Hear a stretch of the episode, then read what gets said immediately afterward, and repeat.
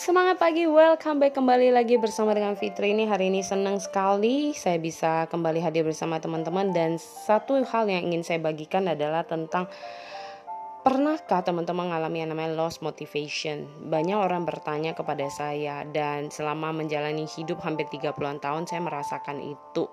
Pernah sekali mengalami yang namanya kehilangan motivasi. Kadang pikiran ini memang membahayakan ya di saat Anda sendiri, di saat ada hal-hal negatif yang menimpa Anda.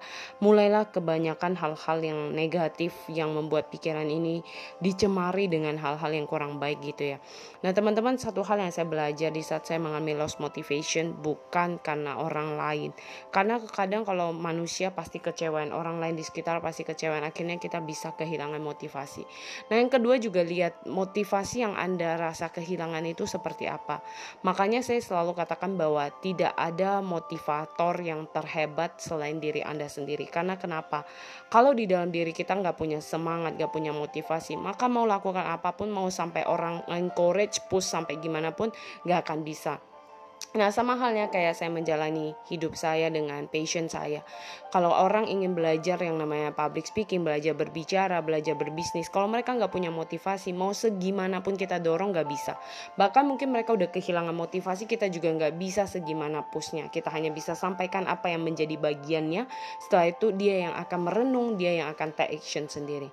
Jadi hari ini teman-teman, kalau anda kehilangan motivasi, pastinya adalah kembali lagi cari tahu evaluasi sebenarnya apa sih yang saya mau, apa yang saya inginkan, apa yang saya butuhkan dan untuk apa sih tujuan hidup saya ini gitu ya. Jadi kita tahu motivasi kita untuk apa.